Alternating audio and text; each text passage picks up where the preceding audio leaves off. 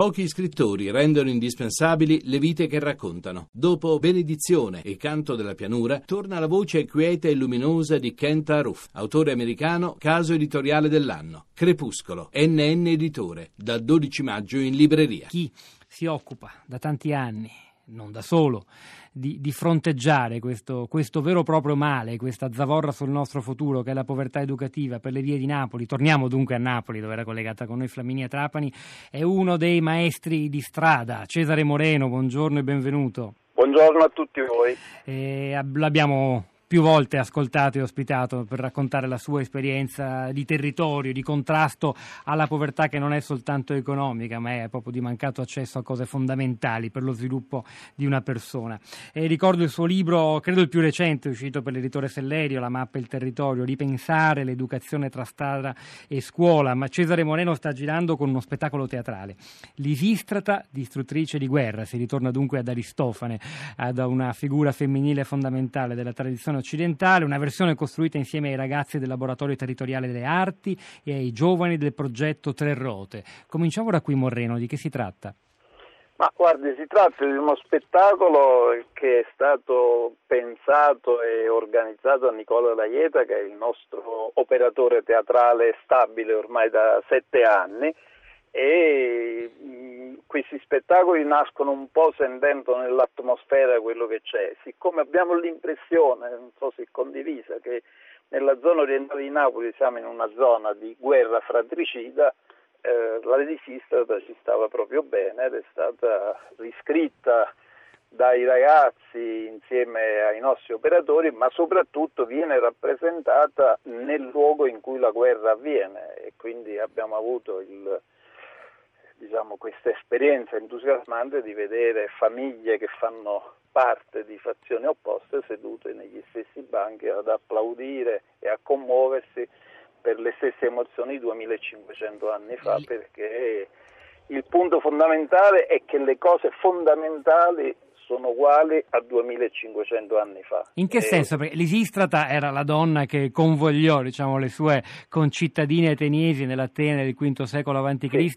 con uno sciopero del sesso anche contro sì, il, il bellicismo sciopero... dei mariti. Sì, sì. Mm. Eh, ma la cosa interessante è che Aristofane ha scritto questa commedia quando erano cominciate le guerre del Peloponneso, cioè quando i greci dopo aver sconfitto i persiani si sono ammazzati tra di loro. Quindi e questa è una bella metafora perché noi ce la prendiamo sempre con il nemico esterno, ma compresa la povertà che è un nemico indubbiamente da non sottovalutare, ma il più potente alleato del nemico sta dentro di noi. E, e, questa, e la Lisistrata dimostra che i greci erano molto forti contro i persiani ma erano molto fragili rispetto a se stessi e, quindi, e infatti di lì è cominciata la, il declino e la morte della civiltà greca, punto.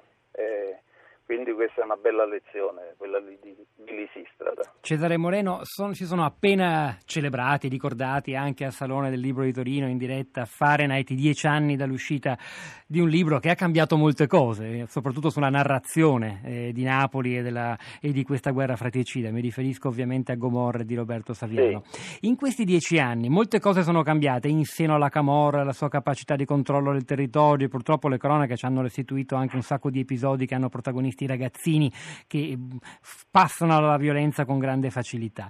Dal punto di vista di chi la strada di Napoli la monitora da, da decenni, le cose sono migliorate o peggiorate, rimanendo anche al nostro tema, quello del, dell'accesso alla conoscenza, dello sviluppo di possibilità alternative?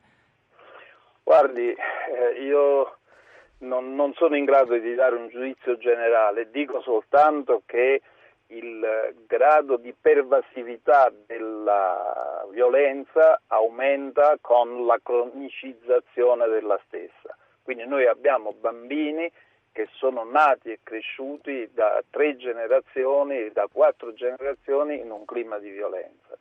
E questa cosa porta proprio a un mutamento antropologico delle persone, che non necessariamente è pessimo, per esempio recentemente ci siamo trovati di fronte a ragazzi che di fronte all'ennesima uccisione di un loro coetaneo hanno detto i nostri genitori, adesso sintetizzo, non hanno detto così chiaramente, i nostri genitori si scannano ma noi siamo ragazzi e le guerre riguardano loro. Cioè noi vediamo nel concreto una dissociazione concreta dei giovani dalle colpe dei padri, perché un'altra cosa che dicevano i greci, le colpe dei padri cadono sui figli e eh, viva e vegeta nella nostra situazione. Quindi io posso osservare nella nostra zona, non so da altre parti, che diciamo i giovani cominciano a essere un pochino stufi di questa guerra che eh, viaggia sulle loro teste e che li rende orfani, certe volte li rende orfani prima ancora di essere orfani, di padri che si nascondono, di padri che scappano, di zii che eh, vengono ammazzati per strada e, e, di gente che sta tappata in casa perché ha paura di uscire. Quindi quando noi parliamo di clima di guerra diciamo, diciamo, sappiamo di che cosa stiamo parlando. E qui, anche questa è povertà educativa, perché come abbiamo appreso, povertà educativa significa anche ca- scarsa capacità di relazione, scarsa capacità di empatia, di mettersi sì, nei la, panni degli altri, di rifiutare la, cosa, la violenza. Sì, la cosa simpatica sarebbe di indagare le capacità empatiche della scuola, mm. che per quello che mi riguarda sono sotto zero, cioè eh, quando è stato esumato il corpo di questo diciottenne che era stato seppellito nel triangolo tra, tra tre scuole è stata emessa una circolare dicendo di non affacciarsi alla finestra, con la conseguenza che tutti sono affacciati alla finestra, ma il concetto, la metafora è a scuola dei morti ammazzati giovani noi non parliamo. Cesare Moreno, fermiamoci qui, è stato molto chiaro, il maestro di strada da tanti anni e complimenti e grazie per il lavoro che fa a Napoli.